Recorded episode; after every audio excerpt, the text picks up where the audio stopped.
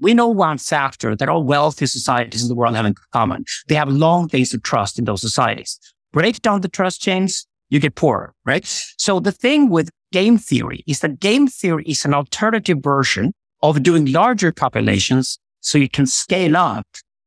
And because you scale up, you can then have the benefit of trust. You do this artificially with Bitcoin. I see technology developing so quickly and so many people are on board. And, then the, and that's why I love the Bitcoin cults. I don't have a problem at all just going religious. I think it should be because then people are willing to die for this idea. Brilliant. Okay. Cause it's that good. Okay. Now, if that's the case, then any flaw that pops up because the chest isn't really nailed yet will solve very quickly by technologists who understand the magic of Bitcoin.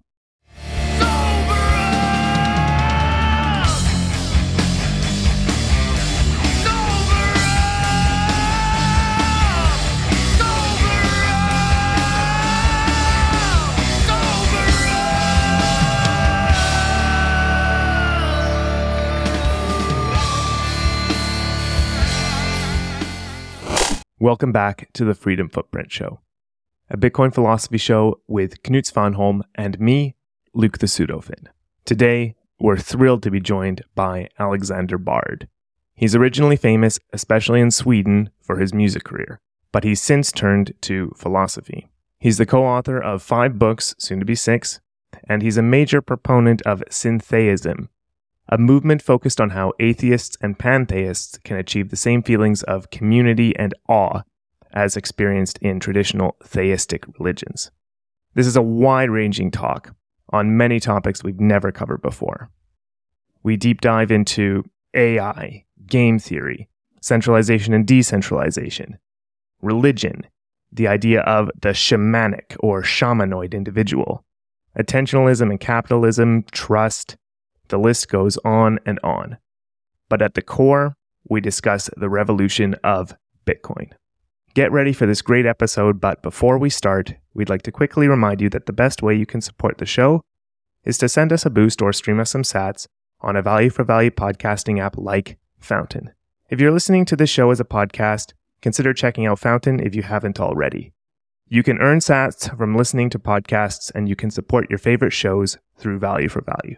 If you're watching on YouTube, don't forget to like, subscribe to the channel, and turn on notifications so you never miss a weekly episode. And finally, we want to thank today's sponsors Orange Pill app, Wasabi Wallet, and Consensus Network. All their information is in the description. We'll be talking a little more about them later. And so, without further ado, here is Alexander Bard on the Freedom Footprint Show. Alexander Bard, welcome to the Freedom Footprint Show. Happy to have you. Thank you so much for having me. Yeah, happy to have you here, Alexander. We've been uh, thinking about talking for a, a long time, and uh, now we're finally here. Nice to finally meet you. Yeah, tjena, tjena.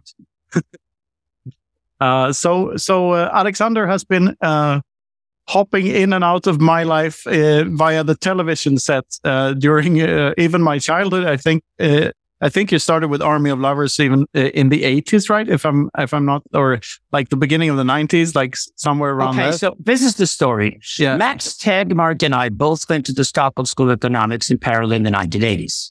All right. Uh, in 1989, we were both finished. He wanted something more than economics and decided to pursue physics and mathematics.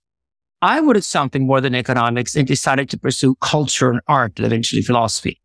So today when Max and I meet, and it's all the, you know, the whole AI hype, we're two sides of the AI hype at the moment. It's kind of fun and ironic. We used to know each other when we were young, but, but it makes sense that Max became, you know, a Platonist Kantian because as you become if you do physics and mathematics and stay there, right? Whereas often did music and art and drugs and sex and all kinds of shit. And therefore now I'm a philosopher, which is an art form. Philosophy is an art form, not a science. I'm a philosopher.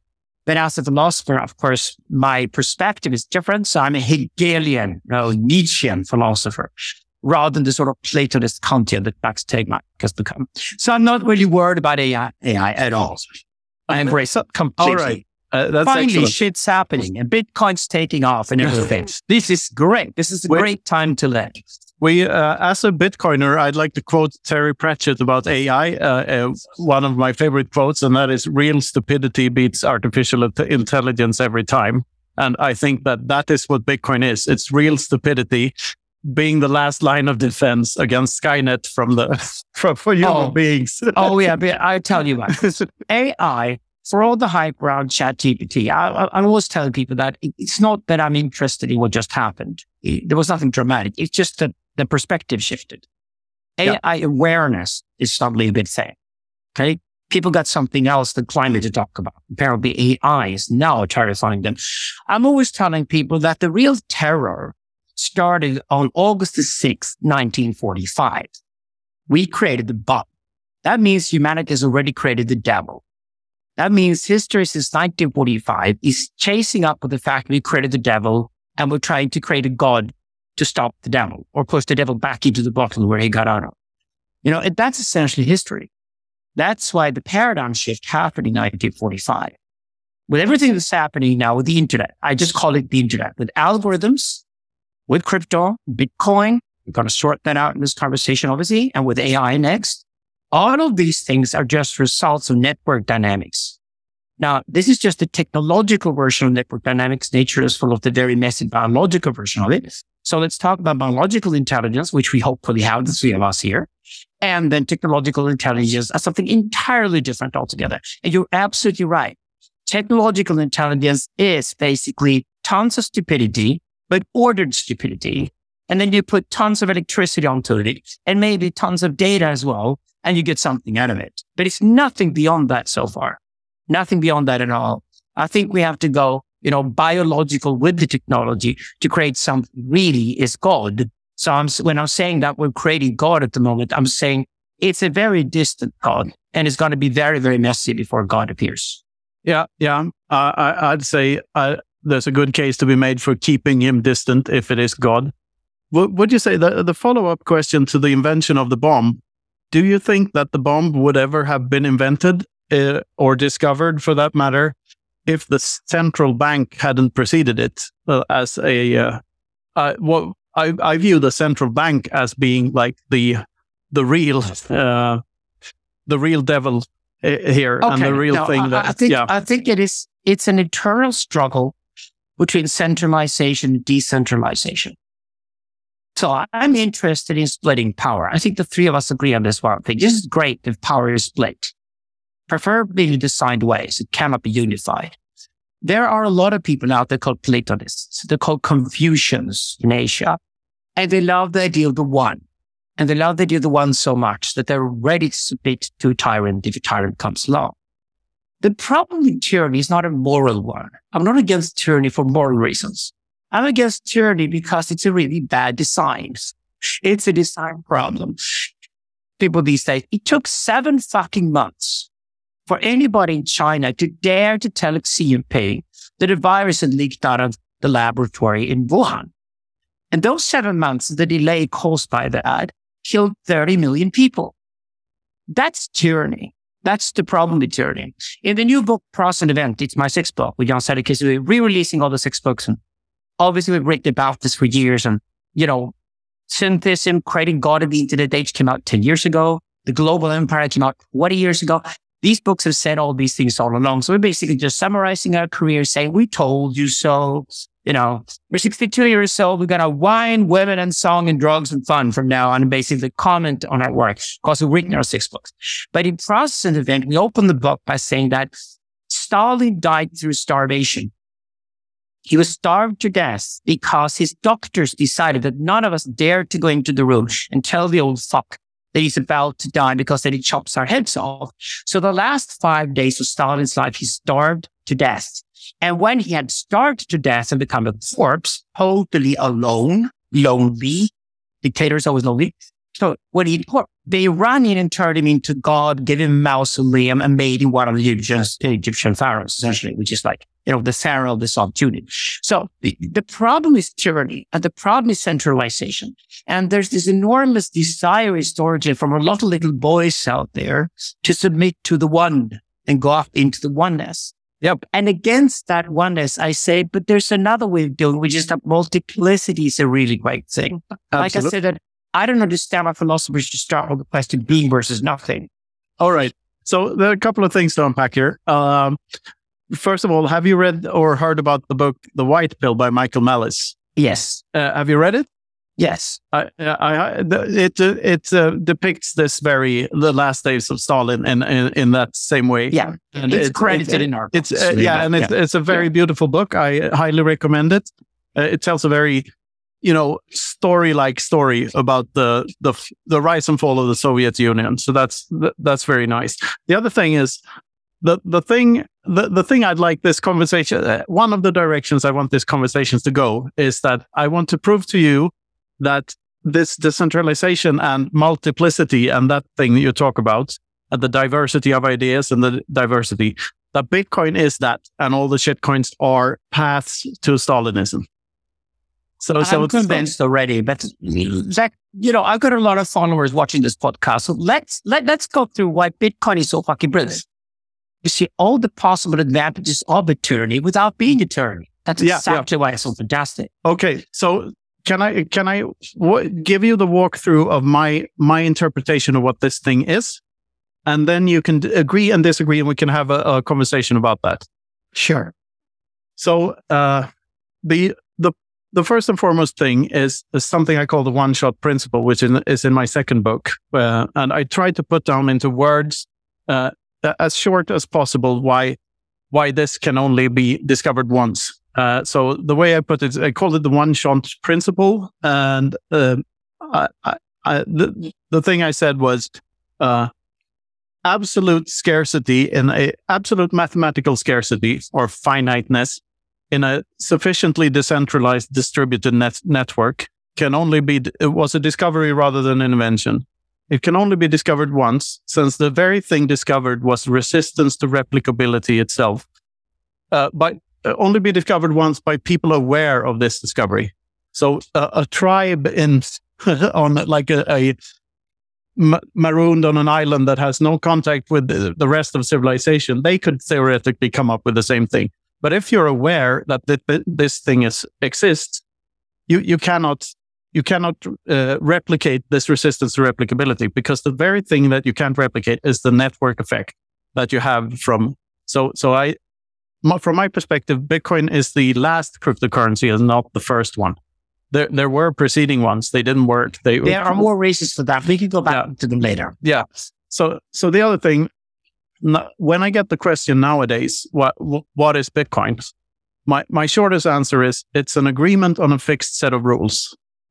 And the the the a bit longer version is an agreement on a fixed set of rules, wherein which it's it's more expensive to people to to try to cheat than to follow the rules.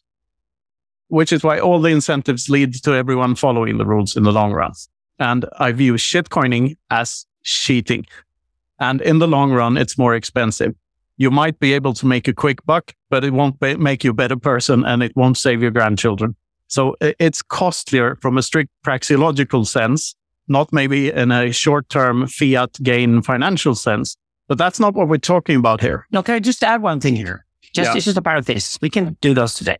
Yeah, This is what's called game theory. And here's the brilliance with game theory. exactly. When you are loyal to your own tribe, you stay loyal to your own tribe. I've never seen a tribe in New Guinea or the jungle of Brazil or anything that needed the police inside or the military to protect them because it was small enough for everybody to be loyal to each other. When you go to larger populations, which is what we studied in the New Process event, and when you start inventing things like empire, nation, city in the Bronze Age, you have enormous problems you need to solve. And these are trust issues because the more trust you can create in the system, the more profitability, wealth, etc. you create. We know one factor that all wealthy societies in the world have in common. They have long days of trust in those societies. Break down the trust chains, you get poorer, right? So the thing with game theory is that game theory is an alternative version of doing larger populations so you can stop. And because you scale up, you can then have the benefit of trust. You do this artificially with Bitcoin. I, I think this is an this an im, im, emergent property of Bitcoin. So so so when you when you actually achieve this trust in the base layer of society, you can build everything on top of that, and it's like one divided by clown world. We get we get closer to the truth all the time in Bitcoin, further away from the truth all the time in clown world. Yeah. And, and this, and the word for this It was invented in Persia 3,700 years ago. It is called Saoshyant. Saoshyant, so, Saoshyant is the function that suddenly enters history and changes everything forever. Yeah. So, Saoshyant was later translated by the Jews in Babylon into Moshiach, Yeah. which is the word Messiah. Yeah, yeah, oh, nice. So, so, so we're talking about, we talk about something truly messianic. But Saoshyant is a function. So it's really important to understand the Persia thought of this 3,700 years ago. Zoroastrian Persia realized that everything doesn't have to be a repetition of the same. Things can happen that change the world forever. And when something happens that changes the world forever, he called it the Saoshyant. yeah i another pet peeve of mine is to is to fight this bitcoin as a cult narrative and say that this is financial atheism it's, a, it's the opposite of a cult We- we're the only What's wrong with having a cult? yeah yeah but, uh, Fine well, for being a cult. Well I, i'm not saying there's anything wrong with it i'm No. just saying that there's another viewpoint and there's another way of looking at this and that is that fiat is the cult because a dollar bill or a swedish krona you have to believe that this is somewhat scarce. Uh, you have to take that at face value. In Bitcoin, you can verify every step. So it's, uh, uh, it's I, like the, it's like defending an old hag when you're just about to marry a beautiful young woman. Okay. that's a perfect. Why would I do that? Yeah. Why would I defend the old hack? You know?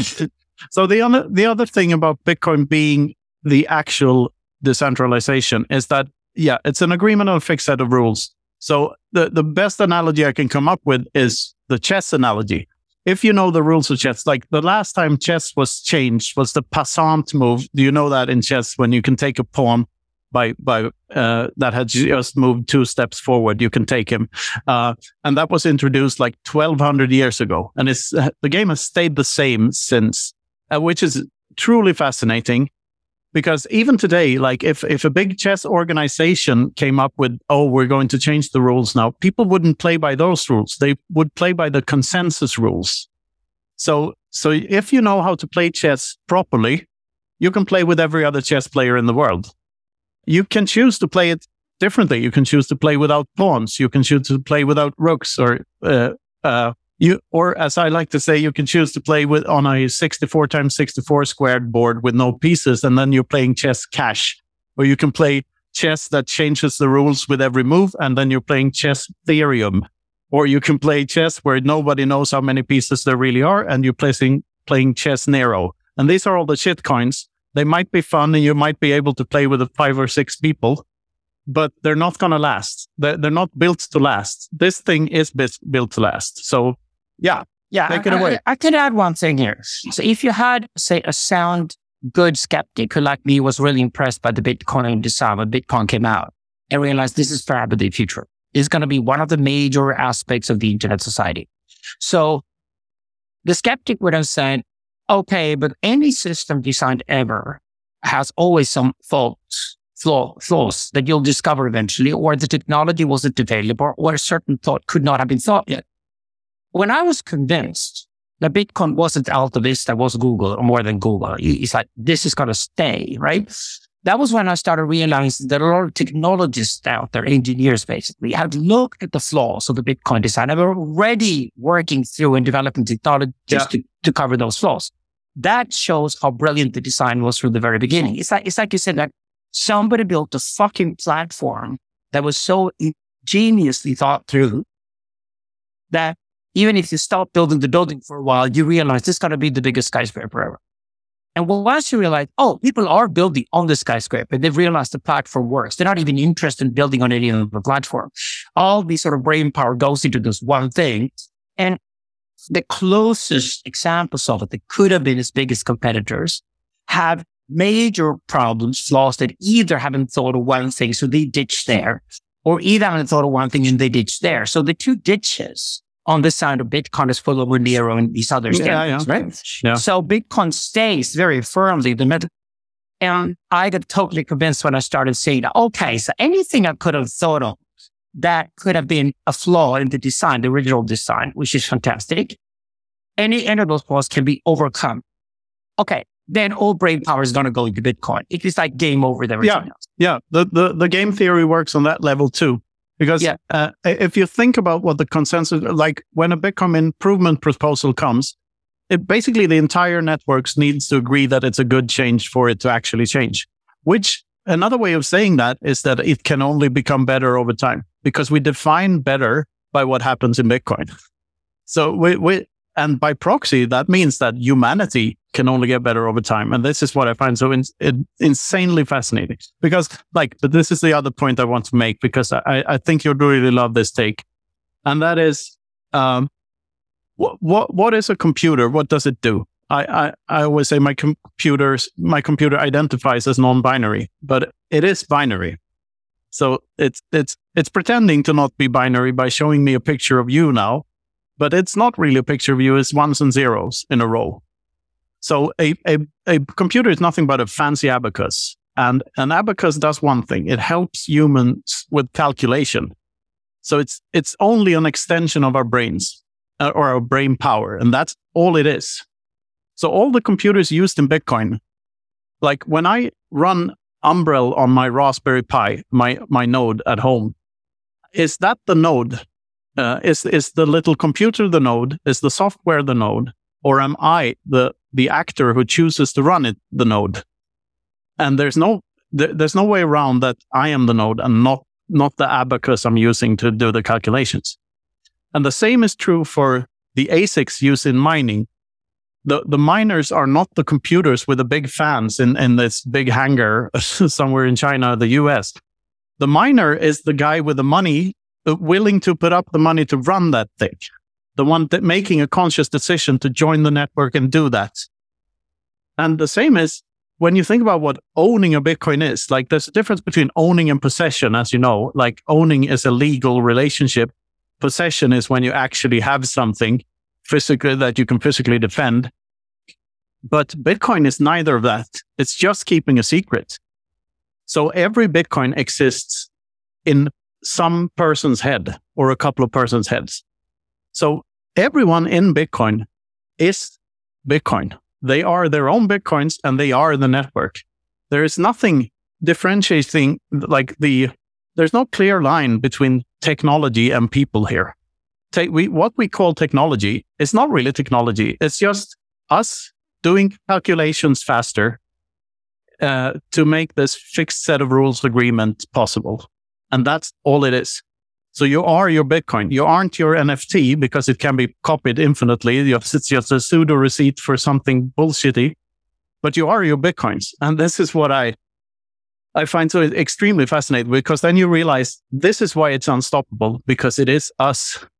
If, if we've found a person that has found that we can conduct our relations with each other in this way, in this peaceful, voluntary, consensual way, everyone who's realized that that is possible now is going to hop onto that train because it's way better than violence. If you understand Austrian economics and if, if you understand the reality of human action and why people do st- stuff at all, there's just no going back here.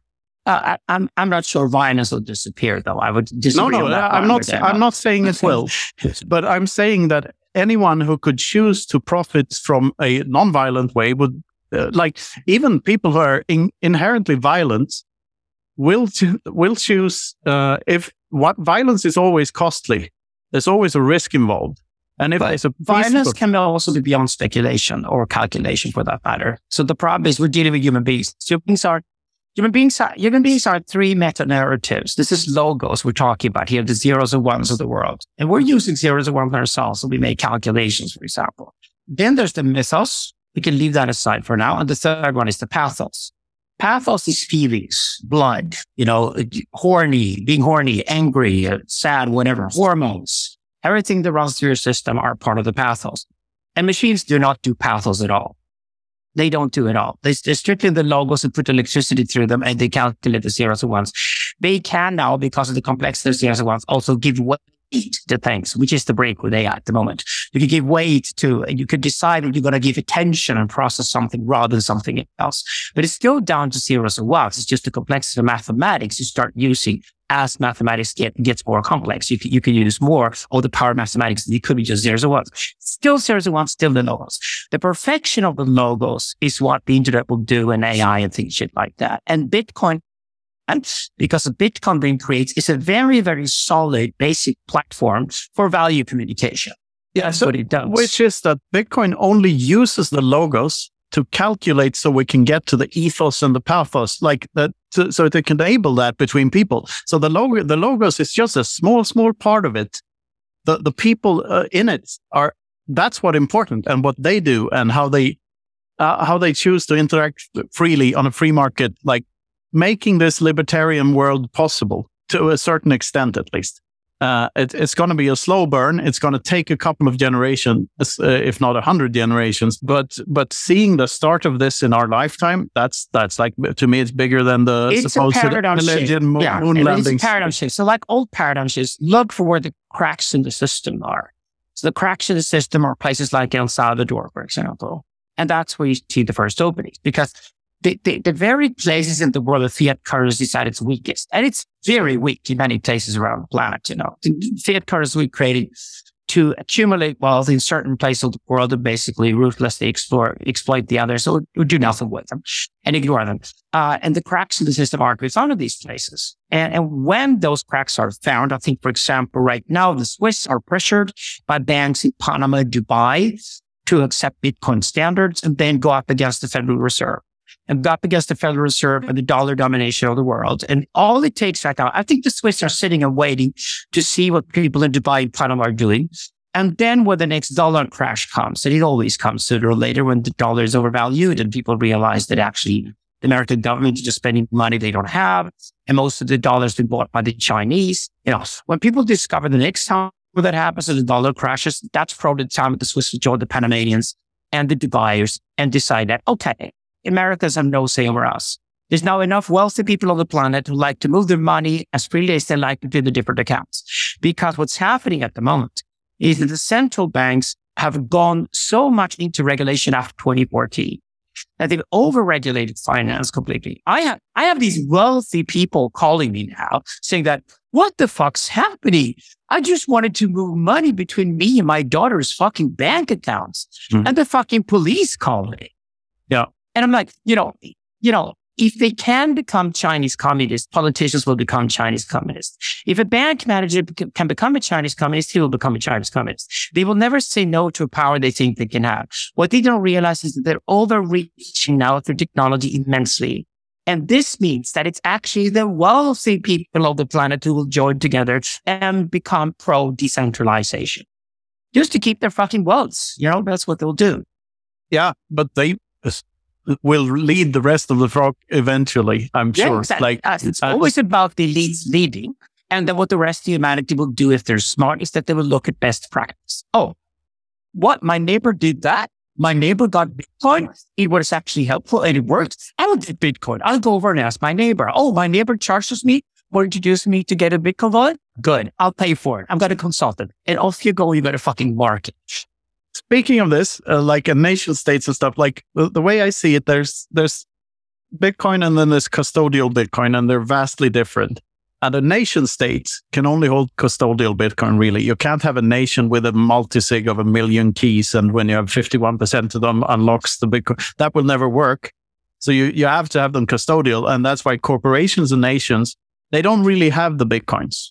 They have some some ownership of them by some contract, but there's still some guy somewhere that has the Bitcoins in the sense that he holds the keys, that he's keeping the secret and he can fuck off at any any point in time. This is what changes the dynamics of violence so so vastly as well. Like if I point a gun to your head and say, Alexander, give me all your bitcoins, you you can give me a a, a small small part of them, but I can never know as the attacker how many you still have left.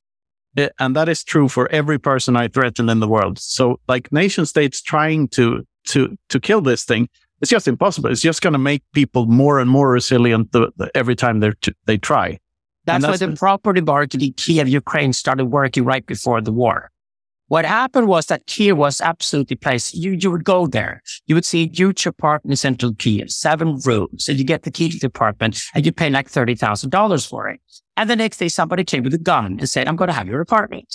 You're not going to get your money back. Until Bitcoin came along and Kiev became the first city in the world where Bitcoin was introduced to control the property market, meaning I paid Instead of paying dollars, I paid the same amount in Bitcoin. I got my apartment and nobody could take it away from me. Now, this is what I mean with let's find the cracks in the system. Cracks in the system are places like Ukraine before the war. It would probably be Ukraine after the war, because the Ukrainians know already how much they can benefit from having Bitcoin within their social system. And the same thing goes to Central America, places like Honduras, El Salvador, interesting. Why do bank, why, do, why does banking move from Switzerland to Panama? Because the Panamanians are ready to take the fight in the Americas and the Swiss are not yet. You know, it's like, it is, we're setting it up as a war between centralization and decentralization. Yeah. It, Bitcoin is core to that. Speaking of nation states and democracies and all this, you're a part of the Medborgerlig Samling, which is sort of the most libertarian party in, in uh, Sweden. And I'm yeah, curious. A, a member of a new political party, 4,000 members, that is going to fold politics and let politics die. yeah, I'm, I'm, uh, I'm interested in how you're going to do that as a political party, though, because like to me, uh, a libertarian political party is sort of oxymoronic. Yeah, uh, yeah listen, we don't have to win elections. Technology will do the work for us. The question is, will technology kill politics mercilessly or will technology kill politics slowly? I'm deeply involved in the oppositions in Russia and Iran at the moment. Um, I'm incredibly interested in getting rid of Putin. I'm incredibly interested in getting rid of the mullahs in Iran. These are like hard causes for me. I've been working in Russia for years and I'm a converted Zoroastrian, meaning I'm a Persian philosopher. Now, these things are dear to me, but the way to do it is, of course, to try to find out a way where whatever they do, they can't even be part of the new solution. It's the same thing with democracy. Democracy is dead and over. It's gone completely ironic. And it's in inherently a book, in a book called, in a book called The Netocrats 23 years ago, Jan Söderqvist wrote in chapter six that in a short time span, Americans will pick and elect a reality TV show star as their president. It's like Paris in 1789 and you're in the streets of Paris and you know this is the new and you know the force is there because everybody around you can read, write, count. Yeah. Okay?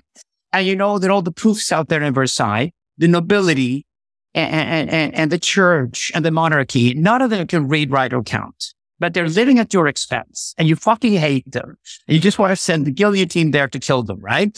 So you're making a guillotine because you've got the fucking internet. So you know how to make a guillotine, right? And then somebody next to you says that, yeah, but you know, we, we don't have any power here in the streets of Paris.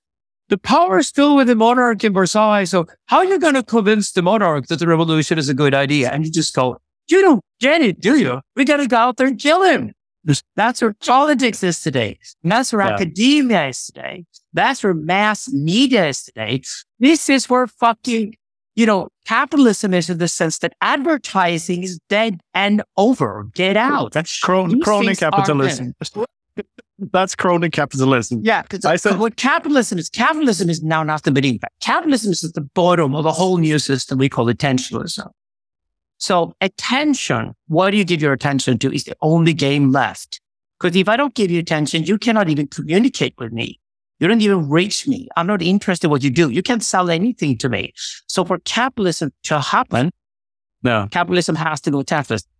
That's why I love the Bitcoin cults because Bitcoin has a loyal following of tens of thousands of people. I'm going to live, you know, in Roatan in Honduras this fall. I'm an anthropologist. I live with you guys because I want to figure out people are attracted to these ideas.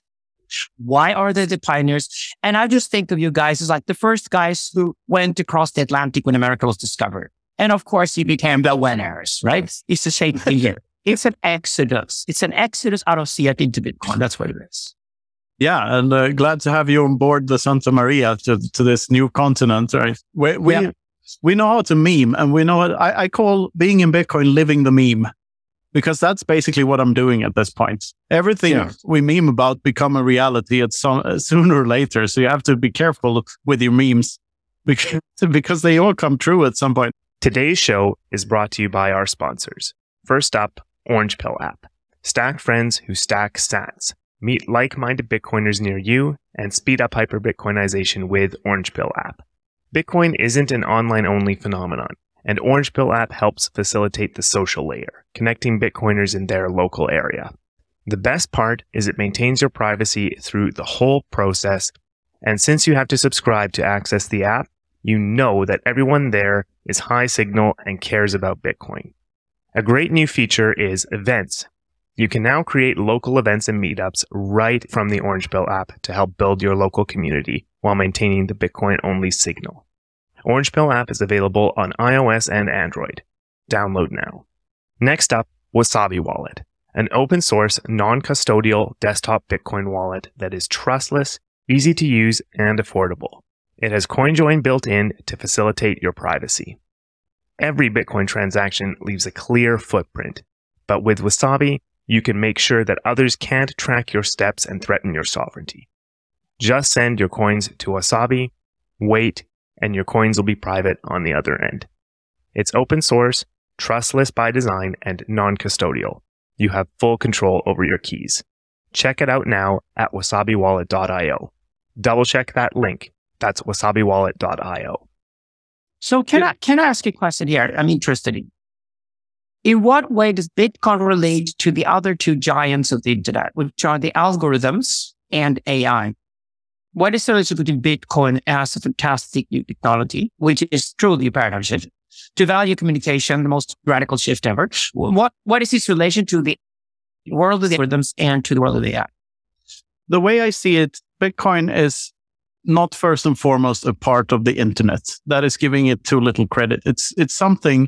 It's a way for for for people to conduct you know their affairs with one another without these other systems and without the AIs and without the algorithms. Like we we can supersede that now, and we can provide each other with value and get something that we know is going to to keep its value over time in return. And what's what's going on with the internet like A- ai is super fascinating and i i love using chat gpt but what i don't think like the real hurdle that ai will not surpass in probably in our lifetimes is real creativity i mean it, it can it can use everything every song john lennon ever wrote and every recording he ever made and make a perfect replica of a john lennon song but it can't have John Lennon's uh, childhood, and it can't have Yoko Ono, and it can't have Paul and, and George and Ringo.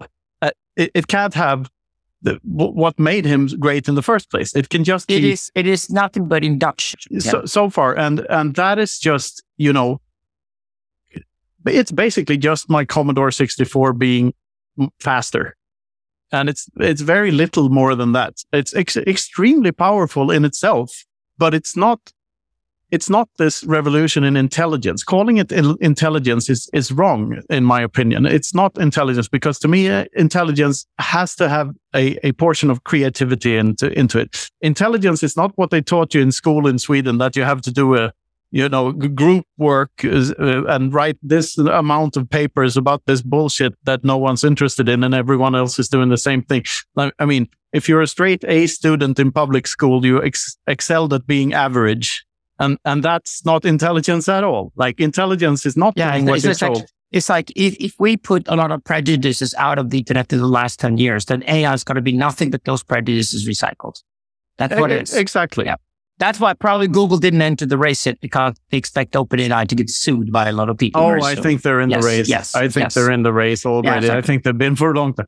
Uh, uh, and what was the other thing? AI and uh, the algorithms. The algorithms themselves two sides of the same coin.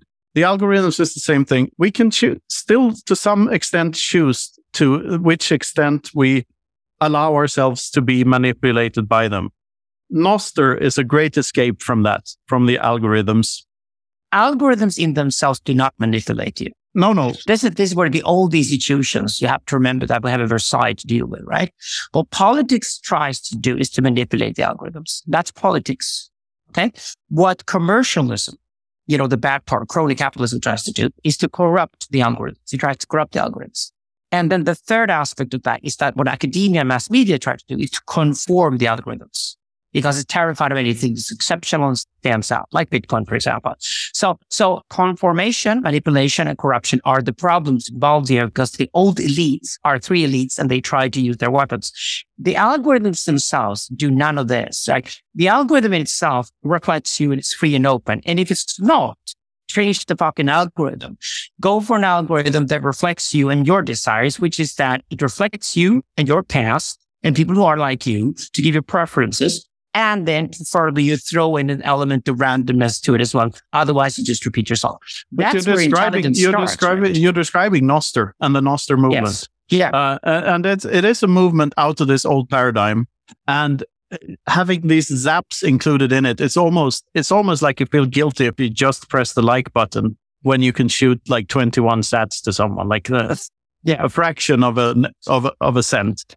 And when you when you have that power, and when people have that power, the thing is, this is going to play out over uh, many many years, and the rest of the world, the normies as we call them, will see Bitcoiners and people on Nostr thrive and being able to like supersede the rest of the world and you're being able to do what they want, basically. We call them netocrats in our box. I'm curious to how you found me, by the way. Uh, because I'm doing anthropology in Bitcoin communities around the world, and my team are basically looking at the entire planet to see where Bitcoin communities are popping up at the moment.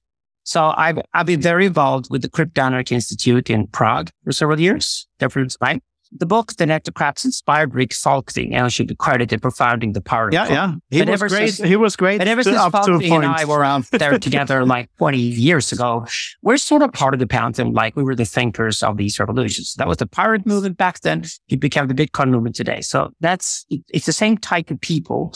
And then suddenly there are technological breakthroughs that change everything forever. And then the giants wake up. And the giants wake up and see that their interests are threatened. Yes. And then they threaten guys like us with violence and shit like that. which is because- what's happening right now. yeah, Mm. which is what we call paradigm shifts. Yeah, exactly. Yeah. So Falkvinge, uh, wha- what's he doing these days? He turned into like he uh, he uh, ended up in the wrong camp in the uh, fork that convinced me of Bitcoin's superiority, uh, where Oh, he ended made up. money from Bitcoin. That's for sure. He he's Yeah, yeah, he's- but he he's- lives he as went- a recluse in Germany these days. Uh, yeah, yeah. He became a Bitcoin Cash guy in 2017. Okay. Okay. And so the, the, these uh, are the cults are different. The cults are war. Yeah, yeah, Well, yeah, yeah. You you can call it that as much you, as you want. Like uh, I, don't can give you the yeah, I don't argument. mind the second culture. Everything starts with the cult. I don't- I don't mind it either. the Uh, Hebrews leaving Egypt was a fucking cult. Is that the point?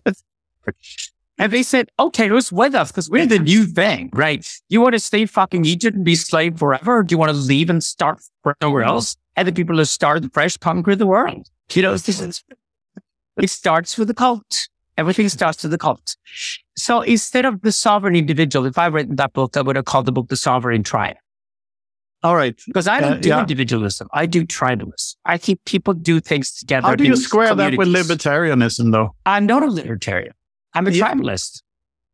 All right then. I believe in splitting power before you construct anything. So I think the US Constitution is fantastic. It will probably save the United States once more against communist China because it, it institutes the splitting of power. And it, it has to be split along the imaginary and the symbolic and the real. Because the imaginary, the symbolic, and the real, how, pe- how human beings perceive the world. Because they perceive the world in three different ways. You will have three different power structures eventually in any stable system. So once you go through a paradigm and the paradigm establishes itself, you realize what it's all about. You will discover that the imaginary takes a new form, the symbolic takes a new form, and the real takes a new form. And what I'm interested in here is what role Bitcoin will have in the value communication between these. Which of course of intense interest. It certainly will be Bitcoin driven. I'm completely convinced of that. Excellent. Uh, which is your favorite founding father?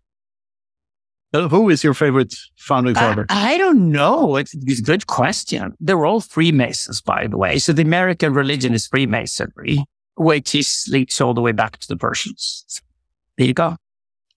Yeah, I love the uh, the Franklin quote. Uh, any society will give up a little uh, freedom for a little temporary security will uh, deserve neither and lose both. Yeah.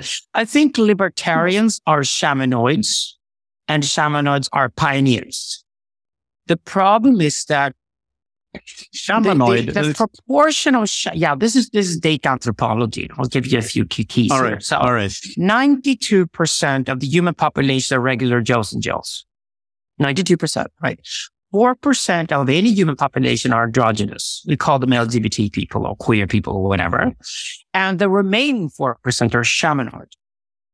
So this was discovered in sexology, interesting enough, in the 1960s, 1970s. It turned out some people didn't even get the question of what sexual orientation is because they were like, I can get turned on by just about anything. Who cares?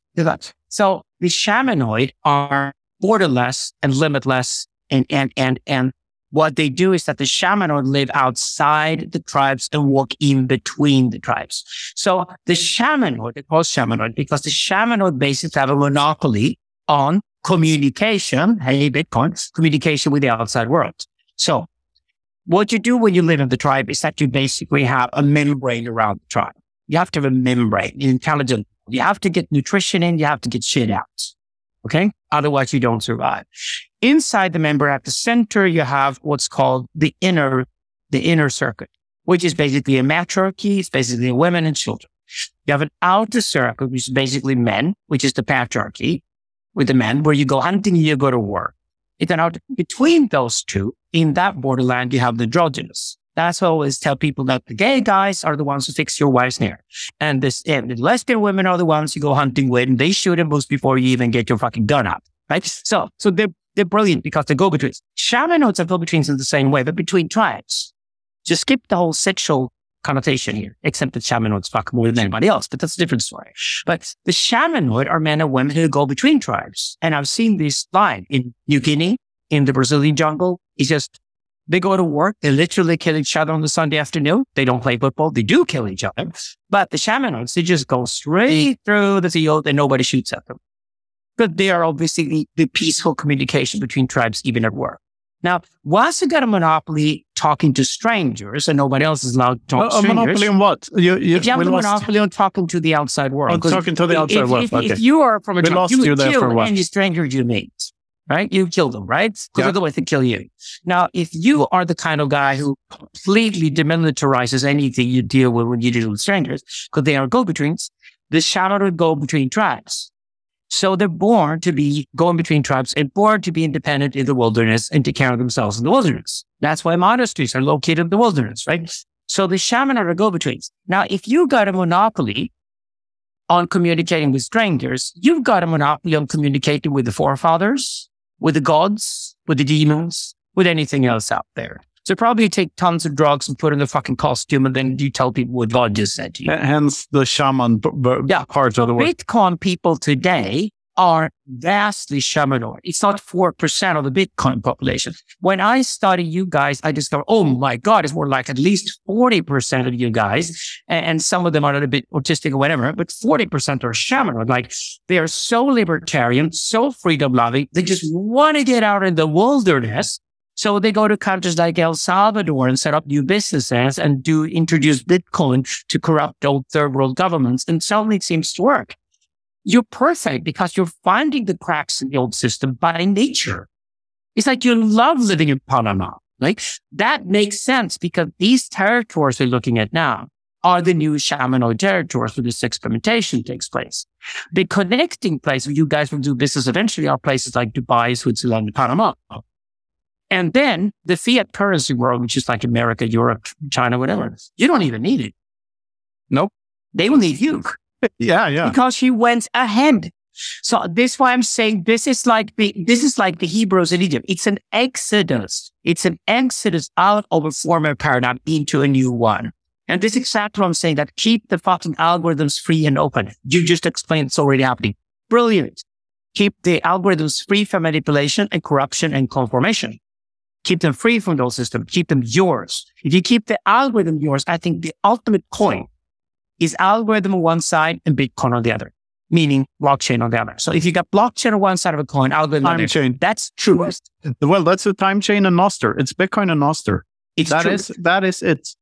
it's truth. It's the most valuable thing that exists. It's truth. Yeah, and that's that's what Bitcoin is. Yeah, It's truth. undisputable truth. And we never had that before in Con- large consensual truth. Like Exactly. we- yeah, We only experienced truth in small populations, and then anything beyond that was was compromise on truth or, or pollution of truth, whatever. The best we could do before we went to war, started mobbing each other again. The problem is the problem is always larger populations with human beings. Now it's possible to create systems, even empires of large populations of human beings that can explore, do their own thing, Yeah. uncompromisingly so, peacefully.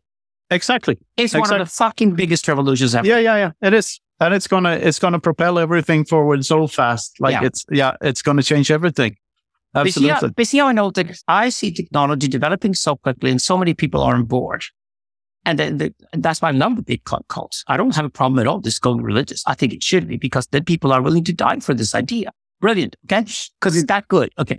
Now, if that's the case, then any flaw that pops up because the chest isn't really nailed yet will be solved very quickly by technologists who understand the magic of Bitcoin. I'm convinced of that since the last three years. If I was a skeptic before that, this was the only flaw I saw was that it couldn't solve its own flaws in enough time. Therefore, not the standard could be given a chance that imitated Bitcoin but could improve on it. I don't think it's going to happen at all. I think the standard is well enough. It's good enough. Ask the platform to build this skyscraper out. Undoubtedly so. Yeah, and for for instance, the the threat of quantum computing that people uh, bring up every now and then, then Bitcoin has at least ten minutes to fix the problem. The rest of the banking system does not. It will just crumble and fall. If Sha- We have Sha- solved that problem, right? Where Yeah, yeah. computing. That problem has been solved already. Yeah. That problem is It's solved just already. an example of how much the, the rest of the world is much more fragile than Bitcoin is. And everything in computers is much more fragile than Bitcoin. This is the most robust thing there is. Uh, yeah. Uh, where to go? What, what did you think about the book, by the way? No, I'd comment on it when you read my books. It's another. all right, podcast. all right, all right, all right. excellent, excellent. We'll do another one I'm after I sitting here, my philosophy students, I'm like, listen, if you haven't studied Bardes Exist, if you haven't studied Hegel and Nietzsche, you can't even discuss with me. It's embarrassing. Go back and do the work. Like, All right. kids these days I, I come up to. to. you and they sound so I- fucking smart. And then you look Yeah. at them and say, no, you just surfed the internet and you just been a lot on Wikipedia. But actually, when I give you a test question to see if you read the books or not, you haven't. That means you have no depth to your analysis. I tell all my students today, the best thing you could invest time in today, speaking of being solid like Bitcoin, is to read books. yes, You have absolutely. to. There's Yeah. no way to get to wisdom. There's no shortcut, no quick fix. Name dropping won't pay off. Name dropping will be discovered so quickly in the next few years that you'll be exposed instantly like, oh, oh, oh, you you don't know what you're talking about. You haven't done the work, as you say. Yeah, so the work um, has to be done. So, but I can explain what it's about. So what Jan Söderqvist that I gave you wrote the six books is that the first three books, we started playing around with the idea that a paradigm shift was happening and the internet was a, the most radical revolution ever. And with this, we include Bitcoin. Bitcoin is just one aspect of the internet. Basically, the internet swallows everything. The first book, The Netocrats, came out 2000. It was prophetic. We could then decide to go for coffee table books and bestsellers and sell books because we sold the world. We sold hundreds of thousands of copies of the Netocrats, right? So, Nice. yes, it was good. So That's a lot. yeah, it, we, we got big in places like India and South Africa and Russia rather than America, which I thought was refreshing because everybody else aims for America. Anyway, 2003, we released our second book, The Global Empire, and we decided to go real deep. So it's a difficult book. It's real philosophy, authentic philosophy, right? Really deep shit, right? Why we did write that book in 2003 is that we realized that we could actually do this, pursue this, we're going to go more narrow and go deeper rather than becoming bestsellers and enjoy the same whatever. I'd been a rock star before, so, you know, I'm done that, right? And Jan agreed with me. Let's go deep. The global empire has been widely misunderstood as expected. We've been warned about it moving forward. But the global empire basically says there's a planet, planet Earth. There's network dynamics, and we know network dynamic works. It's just, it's just a network of nodes that gets you out of an anarchy and moves you into some ordered system. Network dynamics is here, right? If you put the network dynamics onto a planet, we don't have a word for that. We suggest the term the global empire. Please note here, the global empire is strictly technological. Technology is going towards the one. Technology is no reason at all not to be one. If we all have a little guardian angel called an AI sitting here, or, you know, next to us in a year from now, all the guardian angels will be connected one another into one. So the problem here is that they're to the one. It's time to speak monotheism properly rather than just polytheism here. That's we laid out in the Global Empire 2003. People are smart now who see AI happening. The Red Steel Wall from another genius, by the way, parallel with us. They realize they go all the way back to that book 2003 because we laid it out in that book. We laid out the dialectics of eternalism and mobilism. We laid out phenomenology. We laid out how human beings actually operate. We laid out how we go for ambivalence before we go for anything else. You know, we laid out basically what we're doing now in detail. And then we wrote a book called The Modern Machines in 2009. And that's the death of the individual. You'd hate to hear this as a libertarian, but actually we killed the individual in that book. We just say we're all tribal beings and we're very schizoid. So that's okay. But anyway, after that, we decided to go for a new trilogy, and that's the one we're completing this year. Syntheism Creating God and the Internet, Age 2014, is the first book about the future. First about the future. Second book, Digital Libido, Sex Power Violence of the Network Society. Messy, apocalyptic. It's going to get really messy now. We all know that, right? Escape to Honduras while you can. That's the second book, 2018. The third book coming up this year, Process Event, rewrites all of history until then. As if the whole point was that AI, blockchain, the internet would rise. As in everything we ever did for the last 10,000 years aimed in this direction. And that's the book coming up this year. And then we're finished. All right. Uh, so we're just going to comment on our work. So now you know about the six books, we wrote them, and why Barter Sedicus are going to have fun, live in Tuscany, bring tons of wine, and maybe take tons of drugs or whatever, have fun. And basically just comment on our work, which I'm doing at the moment here in this beautiful podcast. So there you go. That's nice. Uh, the, the, the thing about the shamanoids, or what's that? The what you call them? Shamanoids. The yeah, shamanic yeah. caste. Shamanoids uh, are four percent of any given human population anywhere in the world. All right. Uh, the the um, my my dear friend uh, Dr. Yoni Appleberg, who makes the uh, animations for my little Bitcoin thoughts, uh, usually uh, he's uh, studied psychedelics and and Bitcoin, and he found some interesting parallels in that. that oh, now open, it gets interesting. Now they, they open up pathways in the brain that weren't there before in the same manner as psychedelics does. So like psychedelics, you can hear, uh, hear colors and, and see sounds and, and such, and time works differently. Bitcoin is the same thing. He'll, uh, you, you get a new concept of time. Like, is time really something that we, that it can be objectively deserved, observed or that we have to like, uh, like Gigi writes that Bitcoin is time, that we decide what time is by what goes on in the time chain and we can we can like sink towards that and and like all the other all the other different pathways the creation of history. Yeah. So so all the other pathways this the bitcoin rabbit hole provides you with um, uh, this whole notion that you are your bitcoins and all all of this it's all very new agey and hippie-ish uh, but it, it it it bitcoin sort of arrives at all of those conclusions by being as uh, rigorous as possible along the way, which is so fascinating. So you get into these, you know, almost shamanistic insights about the nature of you, humanity by just not uh, believing in anything, but just verifying every step and doing logical deduction all the way. Yeah.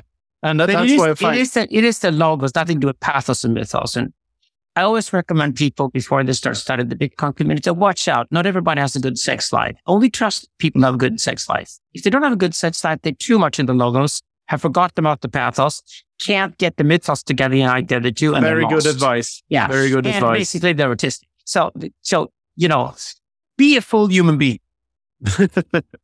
I think okay. Finn agrees with us here. It's like be think, a full human being. Be full do you being. think you can have a good sex life with uh, only one partner.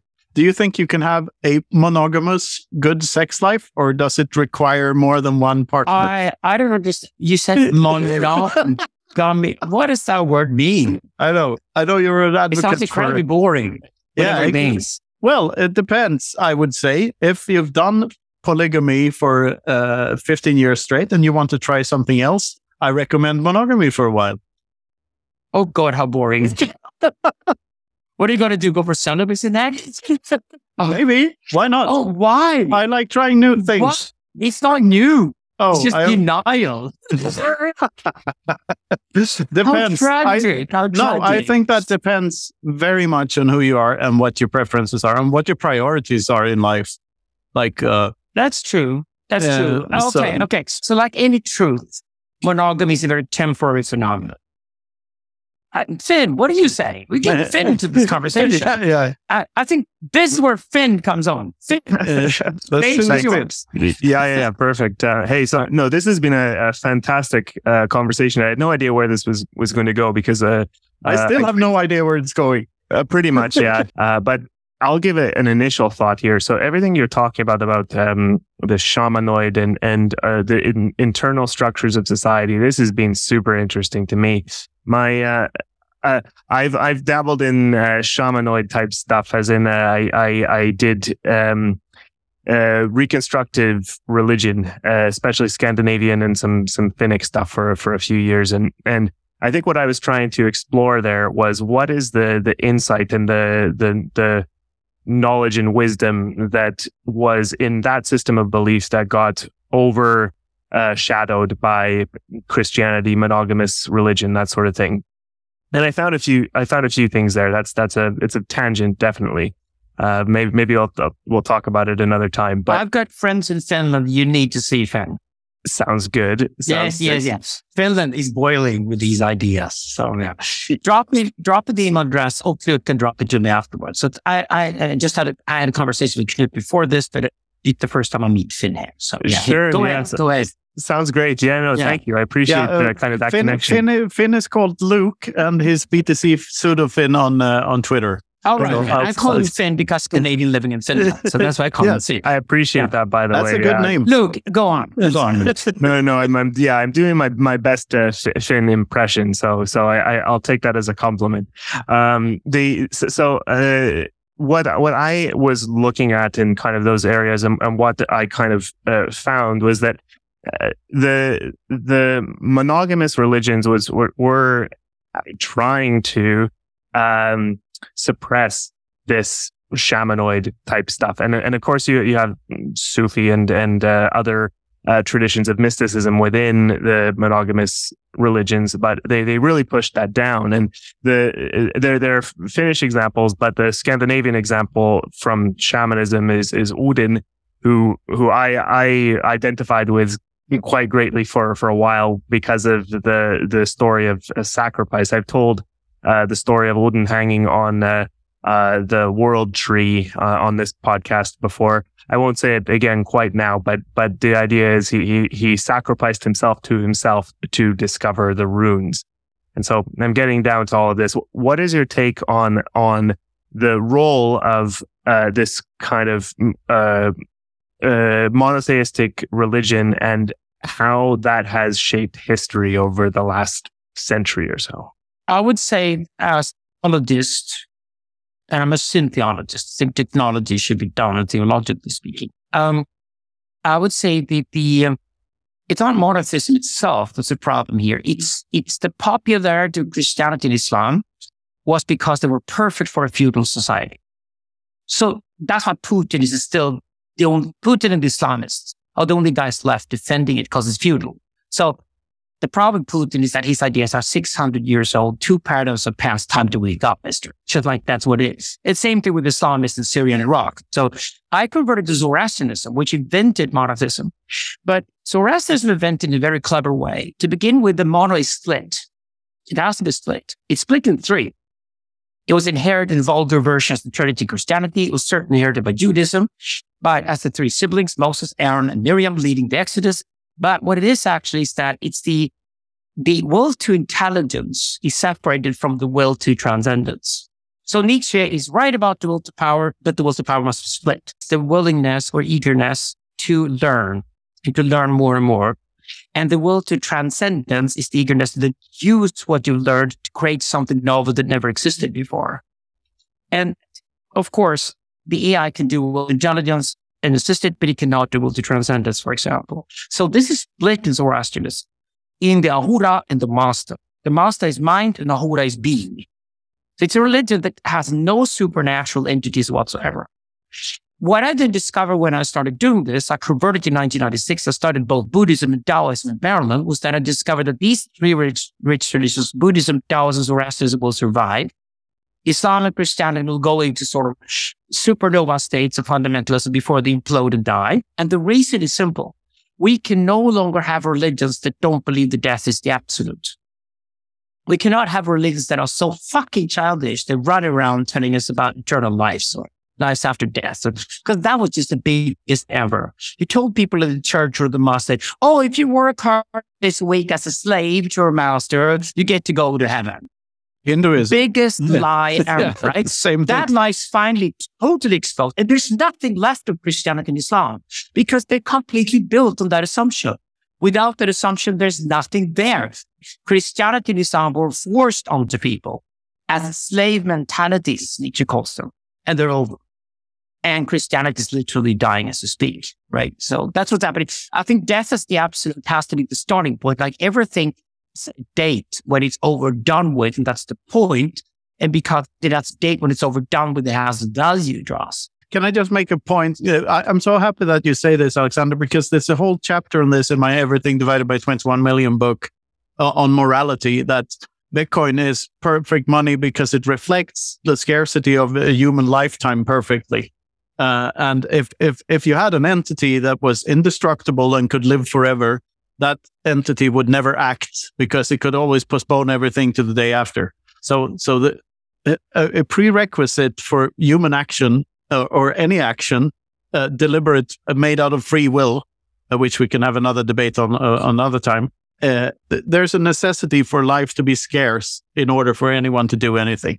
Yeah, like, and freedom will have nothing to do with each other. You can skip the, the no, okay, right but but the, the whole the whole thing is uh, that that's what gives it value, and that's why something scarce is valuable. Like that's what motivates us to do stuff at all. So, so that's yeah. the basic premise.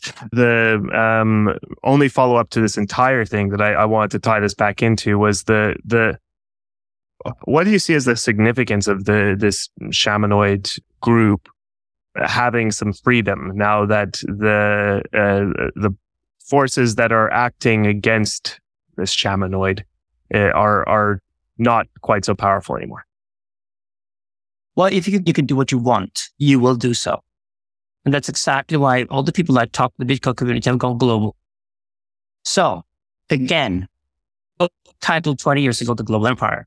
That means that the first people who identify themselves as global and would be nomads are going to be the winners. The people somewhere are attached to a certain place are going to end up losers.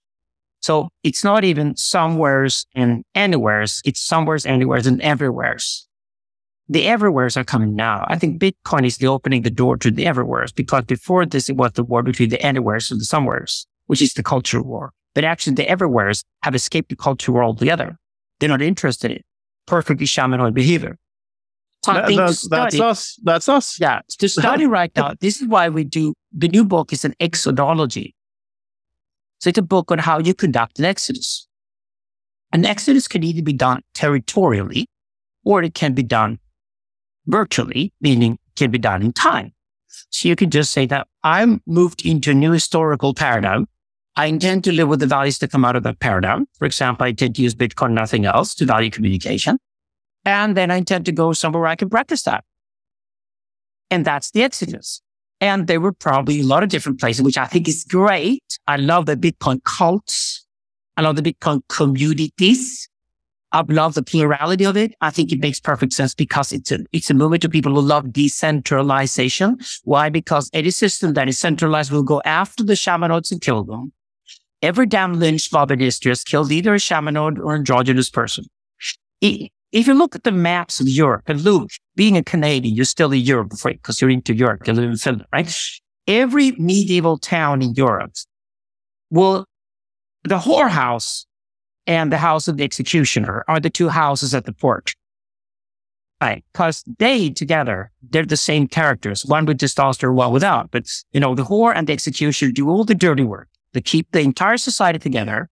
They know they're doing it. All the people are spitting at them, but they don't care. Typically shamanoid behavior. Shamanoid people do the right thing. And if you spit at them, they don't care because they don't care what you think of it because you don't understand what they're doing. They, they don't get it. Just, no, you just, you're just because You don't get what I'm doing, right? But every medieval town, the whorehouse and the executioner's house are right at the port so they can escape quickly when things get messy inside the town and people go start a lynch mob, right? Being so a sailor, being out, a sailor, right? I know that there's, there are more reasons to why they're closer to the port. okay. It doesn't contradict what I just said. Certainly no, more reasons. No, right? it doesn't. It's a certain intelligence involved here. It's shamanoid intelligence. The pointer being that there's a connection between the two that I find interesting. And if there's one thing I would love to study besides the communities I'm studying is the study of sex workers dealing with Bitcoin. I think sex workers are the perfect target group for Bitcoin. They are. They, are. They, they are. They are. Uh, it makes uh, sense too because they they love the connections that their value communication is so solid. They can trust the value they have in their pocket or whatever. But at the same time, it's outside the fiat system, meaning they want to do their ship without laws and order involved. They're perfectly fine doing that because they're always ostracized by the normies anyway. And, and this way, I, I think, weird enough, it makes sense to read Michel Foucault because Michel Foucault was actually a Nietzschean. And he was not a Marxist at all, as he reminded everybody repeatedly. He was a Nietzschean, but he did Nietzsche in reverse. He started looking at what does it mean to take the space perspective and start from the bottom of society and discover how rotten power is. How disgusting, which is to me, I don't think, I don't, I don't, I don't know of any Western laws at least is as shamanic as Foucault. So I'm a huge fan of Foucault, but I, I read Foucault as a libertarian would read Foucault. But he's okay. the guy to study. A, a point of slight disagreement on the decentralization.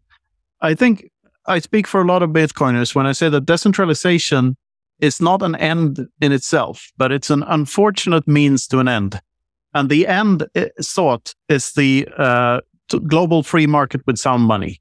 And the, unfortunately, we can't trust one another. So we need decentralization to set up the game theoretical uh, groundwork that works.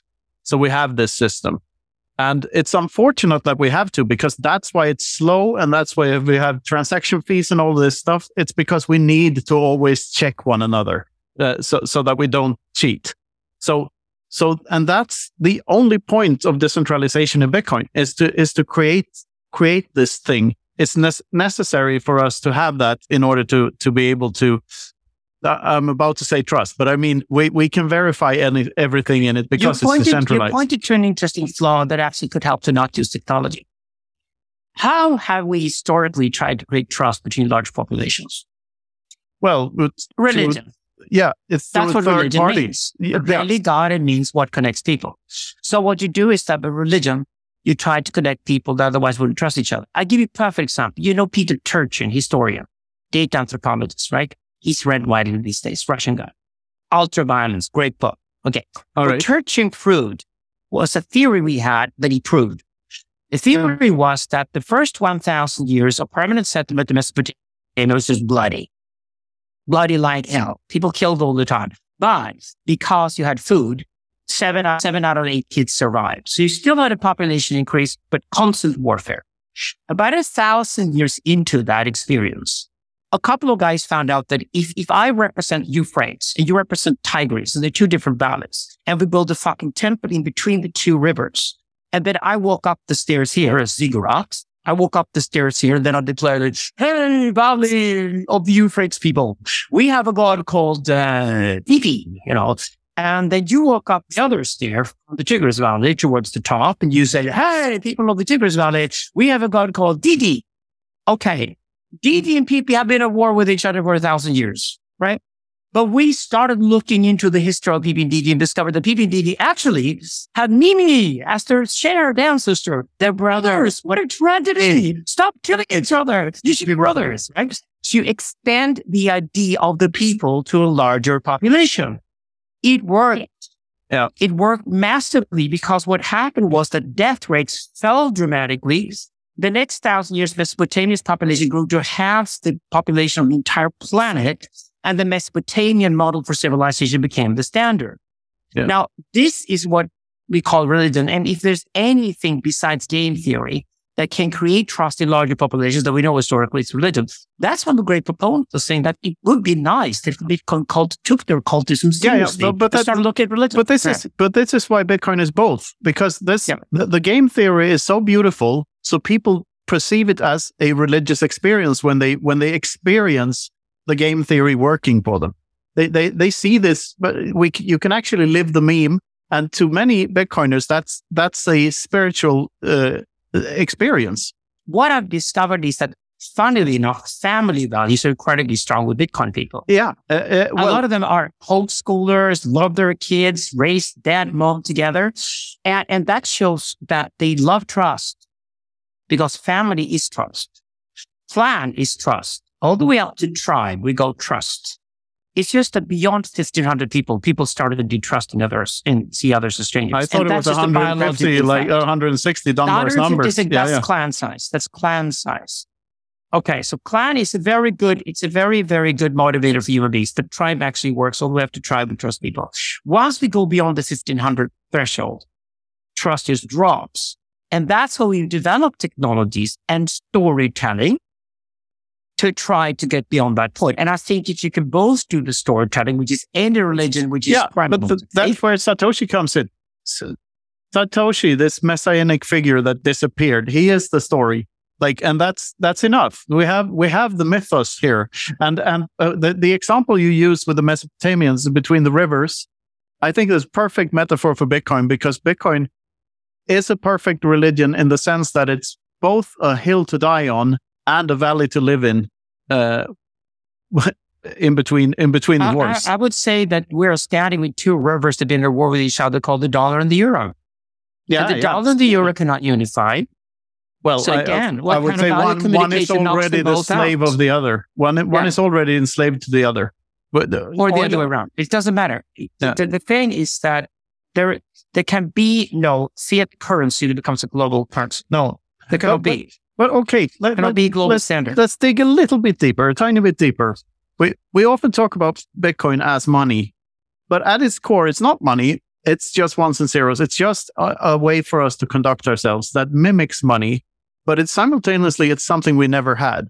Money, in the classical sense, has always been has has never had this absolutely mathematical finiteness to it. We never had anything that's like in the Mona Lisa, the equivalent of the Mona Lisa, and there only being one, so that we can converge around. So we never had this system that that is infinitely divisible uh, with layer two solutions, and at the same time absolutely finite. The, the, so so it's another. It, it's it's it's on an even deeper level than money and when we talk about money, we often talk about the dollar or the euro, which aren't really money either. They're fiat currencies, which is just a very sad excuse for money.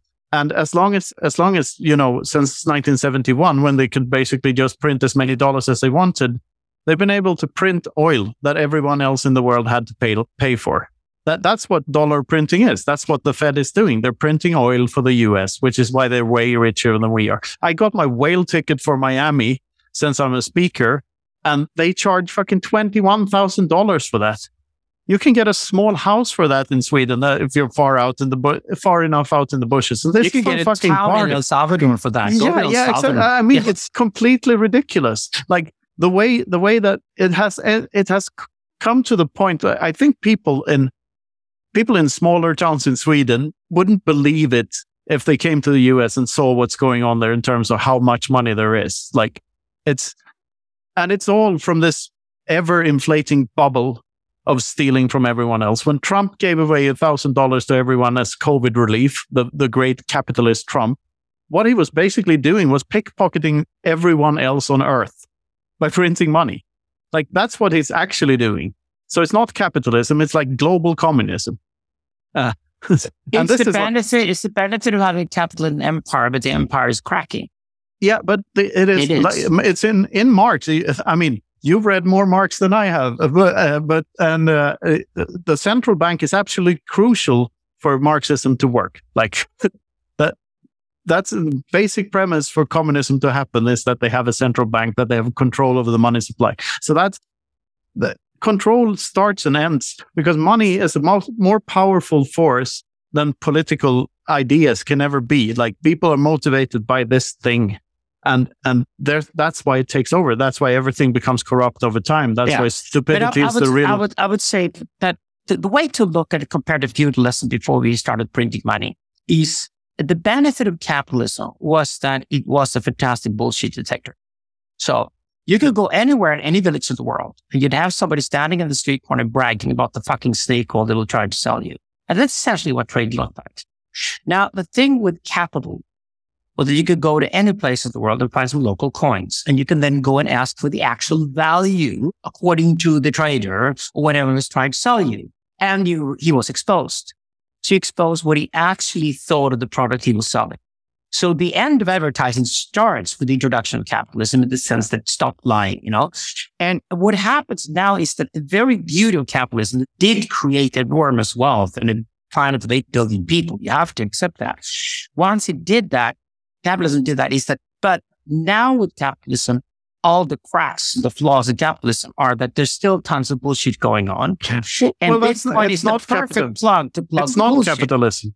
It, no. It's not capital. Uh, in a strict praxeological sense, capitalism is just people saving money or No, no, saving, I'm, I'm talking saving about capital capitalism goods. as historical paradigms All in right. between feudalism and between your beloved Bitcoin paradigm. Ah, so capital, right. capital actually means just head, caput, head in Latin. It's an ideal centralization. That's what it is. That the capital used or capital used terms like money, etc., to describe essentially value communications through, through printed money. That's what it was. But the thing was that the whole process of eliminating bullshit in process in human relations now takes in a whole new gear where Bitcoin gets so interesting. So we can have more human relations with less bullshit in them. And that creates value for everybody. That's the flip. the bullshit elimination is like, like yeah. I've never seen a a more powerful bullshit eliminator than bitcoin. And bitcoiners slay their heroes. As soon as someone's insincere or untruthful about something and have has like they're, they're immediately slaughtered. There are no there are no like everyone is slaying their heroes all the time. Because there's you can't fake it in, in this world not in the real bitcoin world. You can fake it in the crypto space but you can't fake it here doesn't work. And that's uh, yeah i find that's insanely beautiful. Like and th- there's there's the duality again. If if you have this new system with truth in the base layer of everything what are we living in now? What, if we like what we're living in now is built on top of something that is uh, extremely untruthful. Lud, can you explain here the difference for people who follow this conversation, how you describe Bitcoin versus crypto? So we can clarify that. Don't, I don't take it for granted people get the difference. Why don't you Uh, explain it? the, the, the difference is there's the, there we we discovered a way to uh, interact with one another voluntarily and with consent uh, that was set up in such a way that game theoretically it was more expensive to try to cheat the system than try to than, than following the rules. That's what Bitcoin is. So it's a fixed agreement on uh, on a, a rule set. That's very hard to change because everyone needs to agree that the change is good for the network. In other words, it can only change for the better. And the, the, the point is like everything on a computer can be copied and is copied all the time. So we found a way to get around that. And to me, that, that discovery is as big as like discovering a time machine. Be- because what, what, what it enables is that we have now this, uh, this finite number uh, in mathematics that we can share and use to express value to one another. And we never had that before. It's some say it's digital gold and it's like gold in the sense that it gets harder and harder over time to find new gold. So the existing stock is bigger than the flow of new gold. But in Bitcoin, that is totally predictable because it's, it's built in such a way so that on average, a new block is found every 10 minutes. So new Bitcoins are distributed every 10 minutes. Miners don't create Bitcoin. Everyone creates the Bitcoins. Everyone in the network, like the users attached to a node runner that runs the node, that's the market creates the Bitcoins. And we, we all benefit if we follow the rules. So that therefore the Bitcoins are created and it grows stronger over time. A crypto is not this. Crypto is uh, insincere people trying to piggyback off of this great discovery. So it's people trying to like imagine Columbus discovers America. Uh, and then there's a bunch of other sailors saying that the claiming that they also discovered a, a new continent when they didn't. That that's sort of what it is. Because how uh, everyone knows these uh, these basic parameters of Bitcoin, like the 21 million cap, the 10 minute intervals between blocks, like the difficulty adjustment every two weeks or to 2016 blocks. Nobody knows anything about this in the the greater crypto space, uh, and and they could and but in this in this shift from the old system to the new, crypto is like fiat on steroids because it's the quickest way to fool people and be this leeching parasite upon everyone else's gullibility. That's what it is. So so you can you can start a new coin, issue a billion tokens, and sell one for a thousand dollars, and there there you have a market cap of a trillion dollars, and all of a sudden you go up, and they compare these bullshit things. When in reality nothing happened, you sold a bullshit token to your friend, and it doesn't prove anything. So all of these are pumped up because it's a, a lot of a lot of people are making a lot of money out of these bullshit things that a lot of gullible people fall for. Ponzi schemes. Yeah, they're all Ponzi schemes. Yes. All of them. Ethereum is the biggest one. It's the mother asshole from which all- all other shitcoins are spawned, as Saifedean put it so beautifully uh, a couple of months back.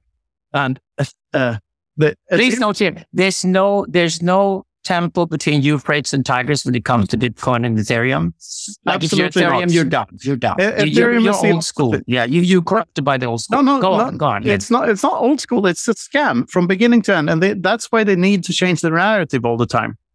Bitcoin has a very fixed narrative, and that's why people uh, people realize what it is, and they can hop on, and it can grow stronger over time.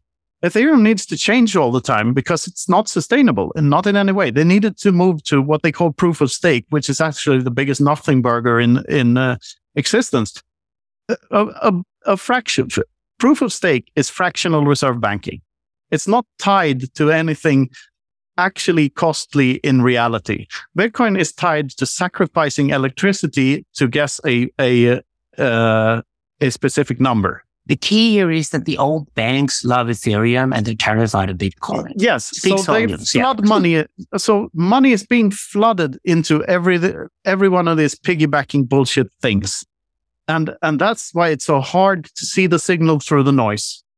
But a blockchain can do two out of three things. It, it can uh, it has decentralization, uh, security, and scalability, and you can only choose two out of three. They need to optimize for two. And Bitcoin chose to optimize for decentralization and security, and therefore they couldn't scale as fast. So you hear this uh, opponent saying, "Oh, we can only handle seven transactions per second. But, but that's why we need the Lightning Network to be built on top. But the real kicker, Problem I- has been solved. Yeah, Yes, yeah. yeah. and e- every other crypto needed to differentiate itself from Bitcoin so much so they could be marketed at some as, as something else. So it needed to be scalable. Therefore, sacrificing one of the other two corners of the triangle, and therefore sacrificing both because without security you're not decentralized. Without decentralization you're not secure. So they're bound to be corrupt and taken over by by or if they weren't already taken over. But the real scaling solution is that, uh, as I see it, and uh, I might be alone on this hill, but it's that as as we move into hyper Bitcoinization this new paradigm, people won't spend as much as they do now because they now have deflationary money, so they're incentivized to save. We're also incentivized to help one another more, us Bitcoiners, because we know if we help one another, we help Bitcoin succeed. So we all benefit from helping one another. The Yes, final point, I think Yeah. the notion of a company will disappear as well, well, as the the notion of a nation state will, uh, because we don't need them anymore. We can just collaborate with one another without calling it this thing, uh, and, and we can build new profit models where everyone gets a cut of the profit instead of uh, having salaries and stuff like that in much easier ways. But the real scaling solution is that we won't need money as much as we do now. We don't won't need to transact as much as we do now because consumerism is gone. And by by ending consumerism and prioritizing quality over quantity, we solve every other problem. We solve every it's like you can't fix the environment without fixing that problem first. I I I still cling on to this like we're the ones that are breaking out of the cult of statism and fiat currencies. We're the ones breaking out. no, no, that's no. the cult. I disagree. We are the cult. okay. And I love being inside a cult and I love religion and I love religion right. finally getting it right. Bitcoin changed my views on religion. I Mhm. I still call myself an atheist, but uh, but to to but now I view statism as the worst religion of them all. Only statism has created world wars. Like the, the even whatever religion Genghis Khan had was not as bad as fucking Stalinism. So that's that that's that's the worst. Uh, any appeal to authority is bullshit to me. You're a screaming syntheist. Yes, the okay. claims just- that we didn't need God for I- the do I need universe to to, exist. do There are no God there, but there will be. But I'm not a synthist. I play ki- I play guitar. I don't play synth. I think I just claimed that Bitcoin is gone.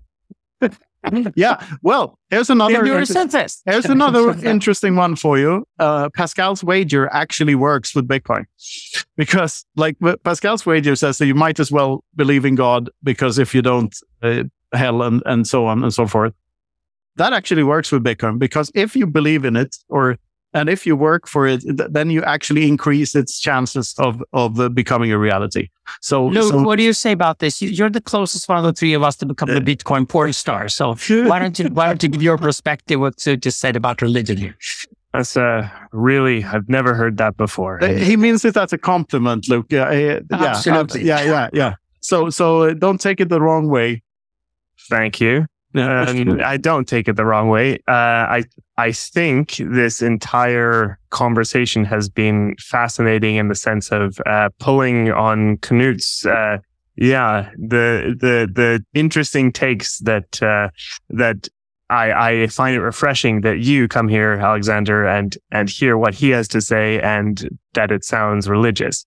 And I don't see the negative there. Uh, the the Pascal's wager question very specifically, I I agree with this definitely in in the sense of that. Uh, I I also draw on um, uh, Jeff Booth here, who's been talking a lot about this stuff. That uh, putting putting energy and effort into to Bitcoin is what will take away the power from the the fiat system essentially. And so by aligning yourself, every individual aligning themselves towards Bitcoin is going to, no matter whether uh, they, they hold Bitcoin, have a lot of it, buy it, invest it, whatever, just by aligning towards it, it's going to increase the odds of this system working. And the more people who figure this out and decide to do this opt out, the better. And I hope it doesn't have to just be the uh, people on the margins forever. It's got to eventually be, make its way into the tribes. It's got to eventually make its way in to everyone. That's what I take from from this conversation. What a fantastic ending for this conversation. Luke, you pulled it off. The show is also sponsored and produced by Consensus Network, the first Bitcoin only publishing house. Consensus specializes in translations of Bitcoin books and also publishes original titles in English and many other languages. Check out bitcoinbook.shop or consensus.network to see everything Consensus has to offer.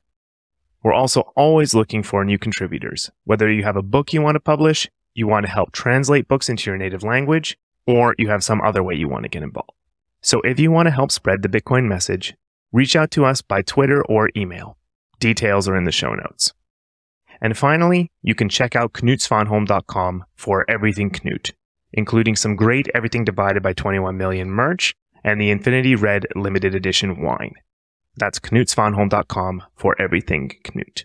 Yeah, Alexander.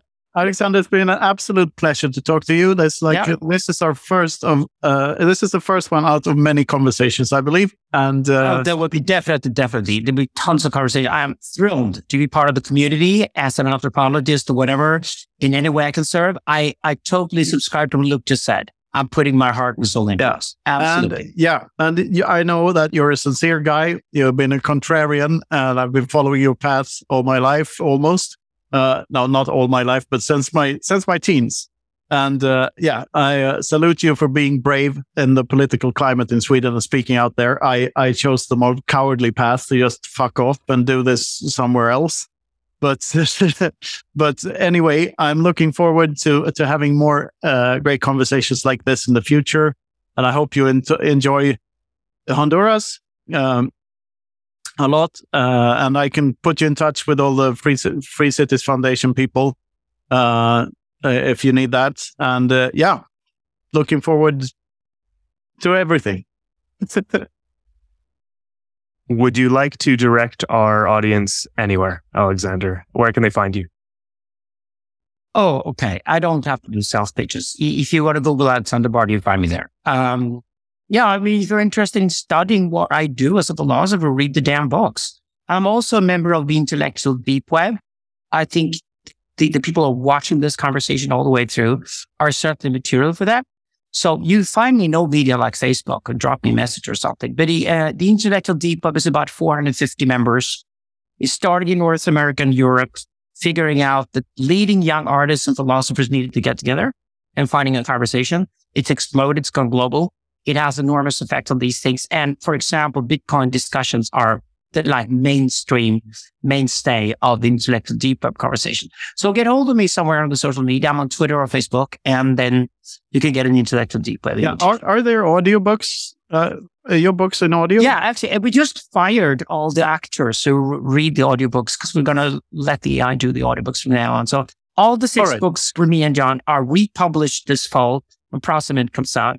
And I think we decided well, Swedish, English, Russian, Spanish, German, and French, having philosophers to translate us, and then leave the rest of the AI or something like that. I you know, we're right, we're right in the middle of the. AI paradigm shift there too. So it's fascinating to be a writer. All right, I'll start reading the. Uh, I'll start reading them when the the audiobooks are done. So ping me when they are. So they will, you will All right. check out, yeah, check out the Syntheism book. It certainly plays into what we just been talking about. Mentioned in Yeah. book as well. Yeah, it won't. Yes. It won't make me start playing keyboards. I hope. All Bye right, for now, guys. Speak soon. Bye for now. Yeah, Bye for thanks the so much. time. Yeah. Yeah. This has been the Freedom Footprint Show. Thanks for listening.